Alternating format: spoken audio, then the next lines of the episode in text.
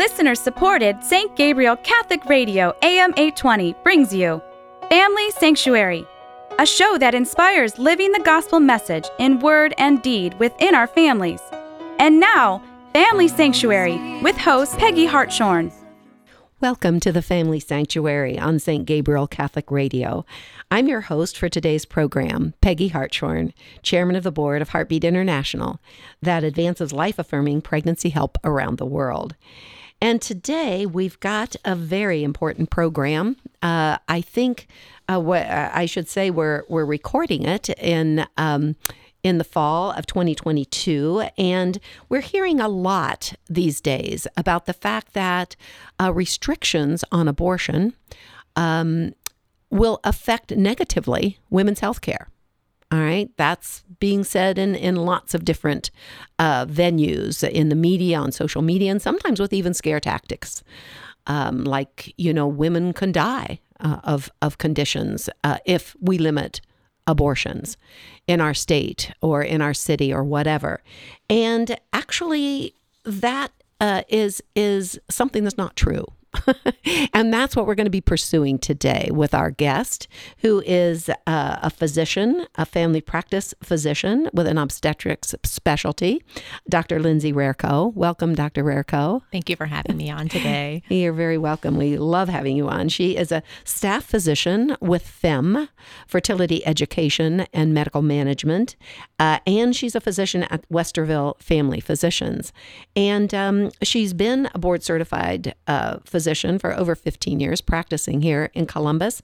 And uh, she's a member with her husband of St. Michael Parish. She and their uh, four children, she and her husband and their four children. So um, she has a lot of experience in this area with women's health care. Uh, at a time when abortion was readily available in every state.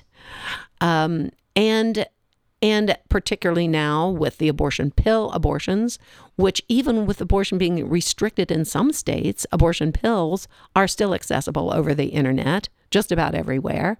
So, um, but we're hearing that by restricting abortions, somehow we're endangering, endangering women's health care all right that women will be dying will women won't be able to get the care that they need um, and uh, that's really not true.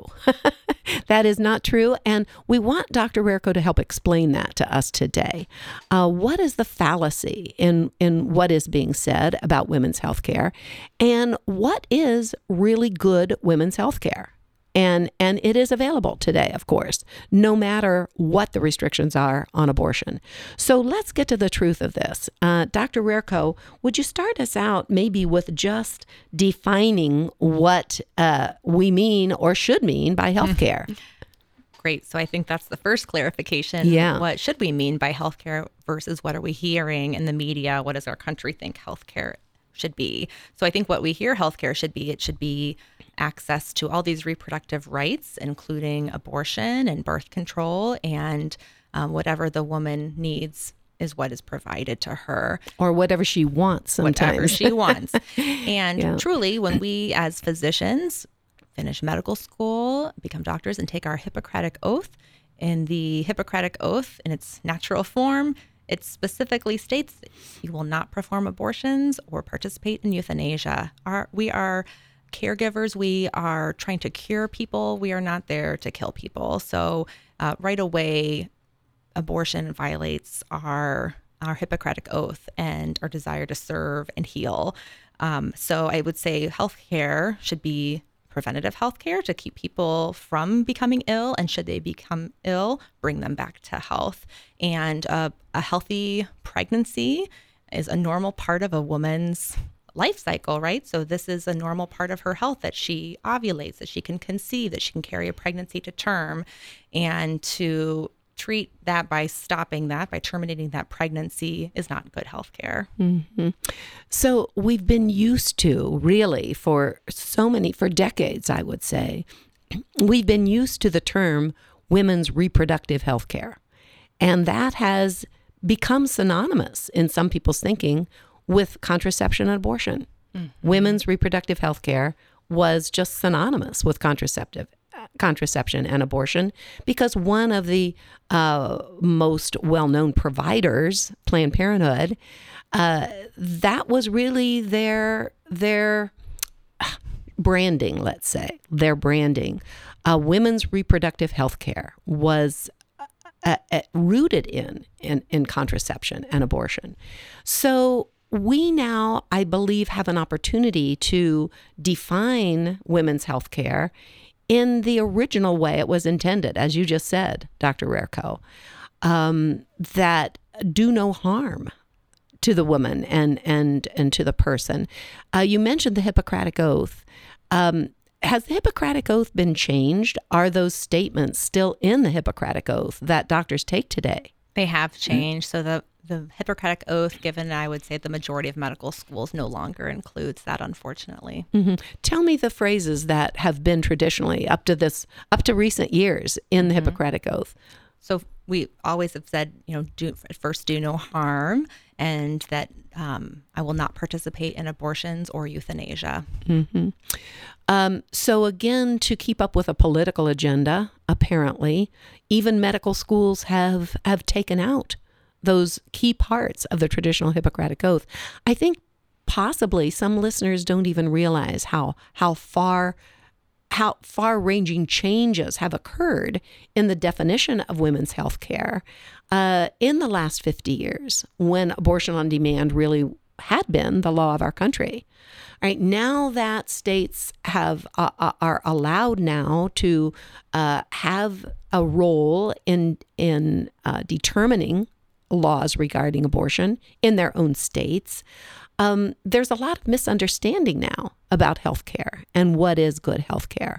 So we have to kind of get back to the basics of helping people understand how contraception and abortion are not women's health care.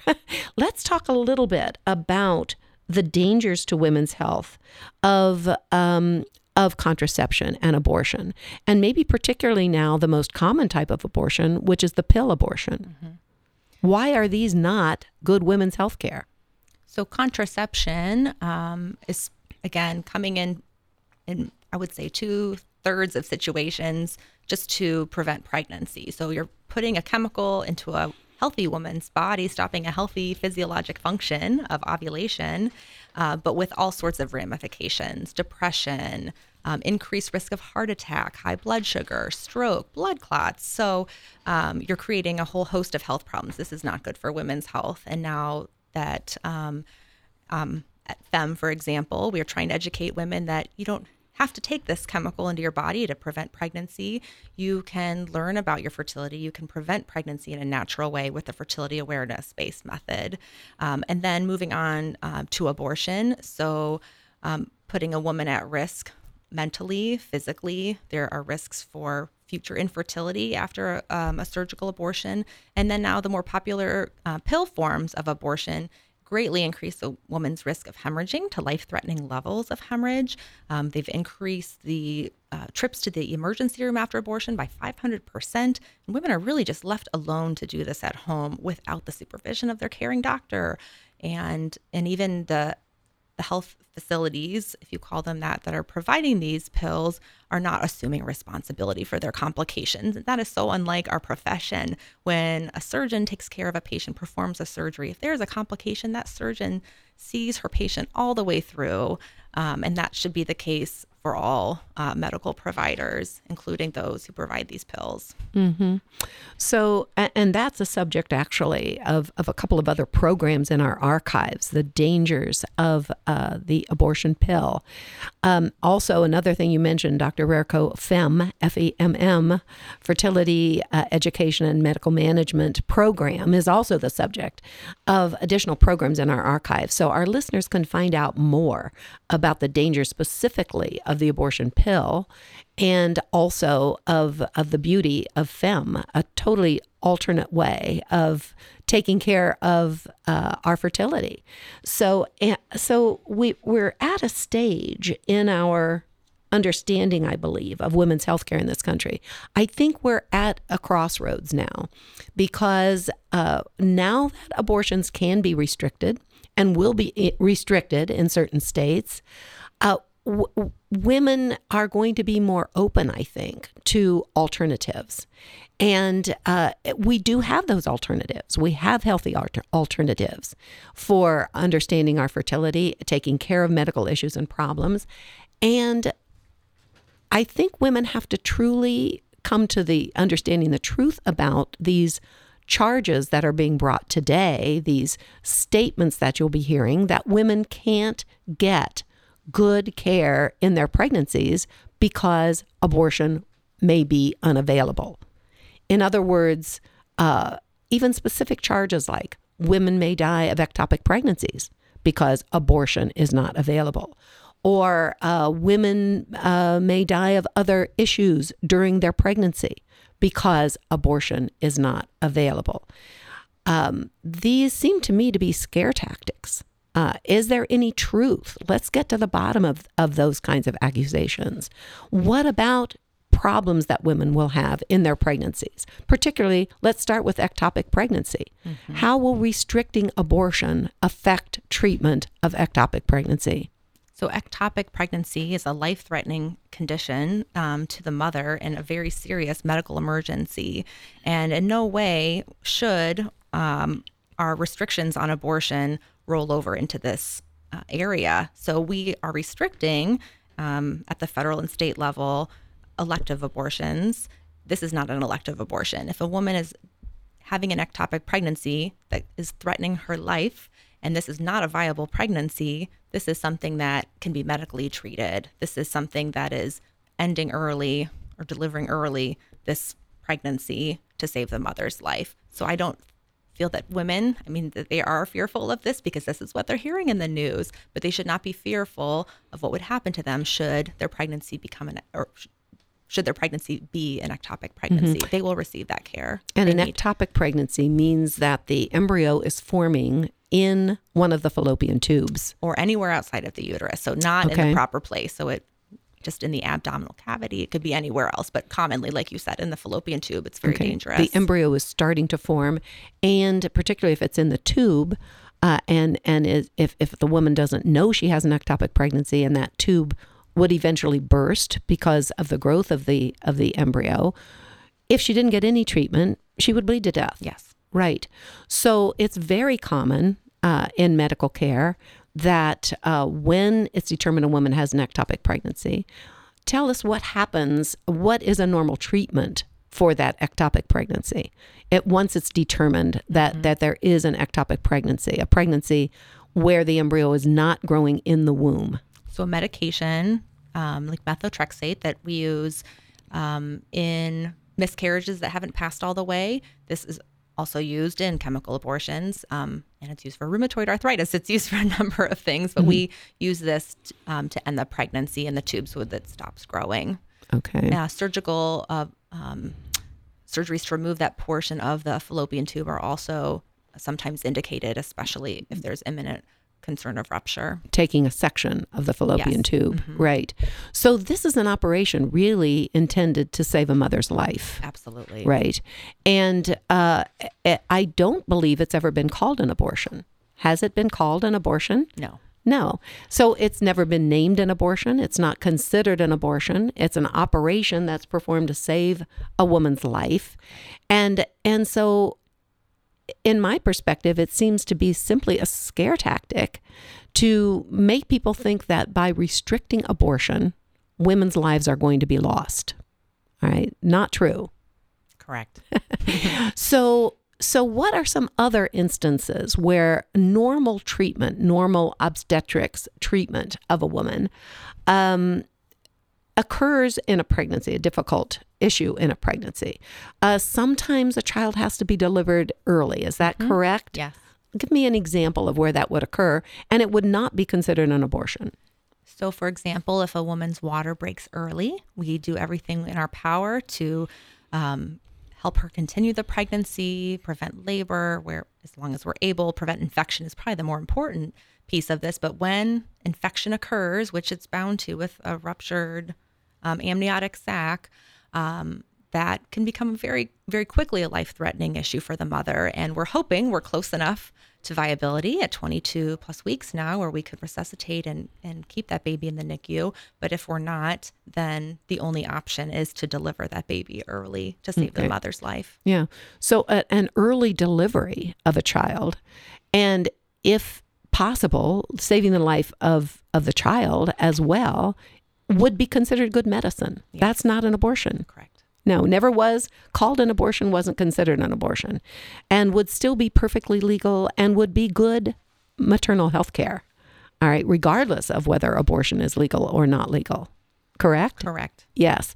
So these are the kinds of situations that people are using as scare tactics, but um, but of course would would always be perfectly legal regardless of the situation on the legality of abortion.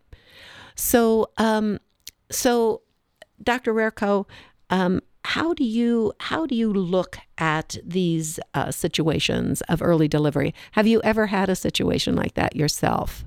I've been involved in cases, mm-hmm, yes, where these have mm-hmm. happened. Yeah. And and sometimes I mean I, I think we've got some beautiful stories of of women who have um, had an early delivery of a child and sometimes it's sometimes the child has a, an abnormality that uh, is necessitating that results in early delivery, the child is not going to survive or not going to survive very long.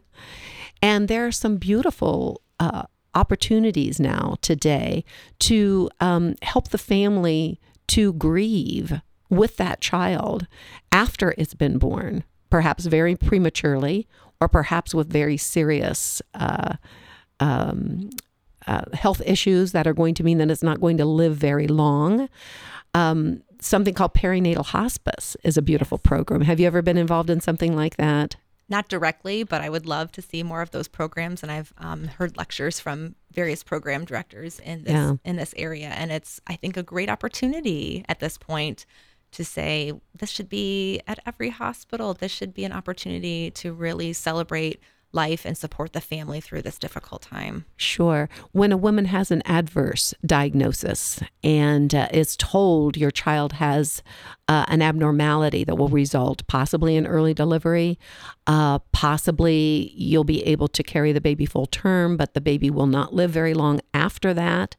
Uh, such beautiful programs that are now available to help families through that. And the stories that we hear about uh, how how um, how beneficial that is to the family to actually be able to hold the baby, mm-hmm. to uh, bond with the baby, to name the baby, to have pictures, uh, the little footprint, uh, have have siblings come in and meet the child. It can be a beautiful experience as compared to having an abortion. Mm-hmm. In other words, when you find out that adverse diagnosis, to uh, be subject to perhaps a midterm or late term abortion, uh, and not even be able to have that relationship with that child, brief though it might be. Uh, I think we see we see that that uh, having a pro-life approach, a life-affirming approach to that kind of a situation is so much better. Uh, not just because we're not directly killing the child, but because we're helping the family to deal with that sorrow and go through the grieving and come out with with some beautiful and strengthening experiences for their whole family. So it's an example to me of following God's plan. Absolutely. How much more beautiful it is. Mm-hmm. Well, our guest today is Dr. Lindsay Rarico, who is a board certified family uh, medicine a practitioner and uh, with a specialty in obstetrics. She's the staff physician with FEMM and also with the Westerville Family Physicians and a member of St. Michael Parish with her husband and her four children. And we're talking about women's health care without abortion. Um, with, in certain states, uh, abortions will be very limited in the future, and and this is happening now. Um, and yet, we don't have to take that as a situation where women's true health care will be threatened. That's mm-hmm. what we're trying to, to focus on today. That uh, we can have good women's health care. In fact, we'll have better women's health care. And we don't need to have abortion in order to do that. Um, so let's talk, Dr. Rarico, a little bit about the pill abortions, um, because this is a, a very serious situation. Even in states where abortions will be limited, people will be getting the abortion pill now uh, over the over over the internet in the mail. They'll be having these these abortions at home. How does that pill work? And um, and why are women even having these abortions at home when they're when they're taking the pill? What's the protocol even for that? Mm-hmm. Uh, so the uh, abortion pill um, is RU486 or mifepristone, and this um, is meant to be taken as a progesterone blocker. So this is how it ends the pregnancy. It's taken by the woman um, early in pregnancy, usually by 10 weeks, and um, disrupts that um, progesterone. So the it, the placenta separates away from the wall. Um, in most cases, that can lead to the full abortion, but in some cases, they have to take a second pill to help their uterus contract um, and essentially go into labor to then pass all of um, the, the the parts of the baby and the placenta. And so this was a way for a woman early in pregnancy to not have to go through surgery, to have more access, to not need a surgeon to, admin- to administer the procedure, um, probably a lower cost to the woman. But um, regulations have really changed in recent years. Previously, the woman had to be evaluated, have a physical evaluation, establish care with that physician, and get the pill and take the pill because it's a restricted drug in the presence of the of the doctor's office. So that was taken away, and now this can just be taken at home by the woman. And so she's not been physically evaluated. She's not had an ultrasound necessarily to so we don't location. know if she has an ectopic pregnancy right. perhaps Correct. which could be life threatening correct and she's taking this at home thinking i'm just going to have this heavy period she's heavily reassured that things will be fine just take these pills make sure you finish the pills as directed and then she's sent on her way or these are instructions she gets over telehealth more commonly now and so women have horrendous bleeding and pain and they're scared um, and they don't know what to do. And we've seen an, um, a 500% increase in emergency room visits for women undergoing abortion because they are hemorrhaging, sometimes life threatening levels. Yes. And now these are called on the internet self managed abortions. There are even people on the internet saying we don't need doctors at all. Uh, and and and so the the medical consequences of this uh, are are very severe for women in other countries which have socialized medicine and and follow up with every patient who's given the pill. Uh, have have uh, some very distressing rates of complications, and yet in the U.S. this is being promoted now. Uh, it's an example for me of almost the opposite uh, accusation, the, the accusation that women's health care will suffer when abortion is limited. Here's an example of the promotion of abortion, the abortion pill, which is actually quite damaging to women's uh, health care. And uh, I think it's something we really have to be concerned about for women. Um, now, there is uh, such a thing as the abortion pill reversal protocol. I know you're involved with that mm-hmm. also, Dr. Rarico. Uh, we've had a couple programs in our archives on abortion pill reversal that it is possible to reverse uh, an abortion pill abortion uh, if a massive dose of progesterone is prescribed uh, after that first pill. And it's quite successful. Um, now it's being called junk science. Um, however, that's not correct, of course. It is very scientific. Progesterone has been used to help women in the process of miscarriage to reverse that process since the 1950s. So, um, so we're at a very confusing period, I think, in in what we hear about women's health care. Mm-hmm. And I'm just thrilled that we have wonderful uh, ethical physicians like you, Dr. Rarico, uh, who really are speaking up for real, true healthcare for women.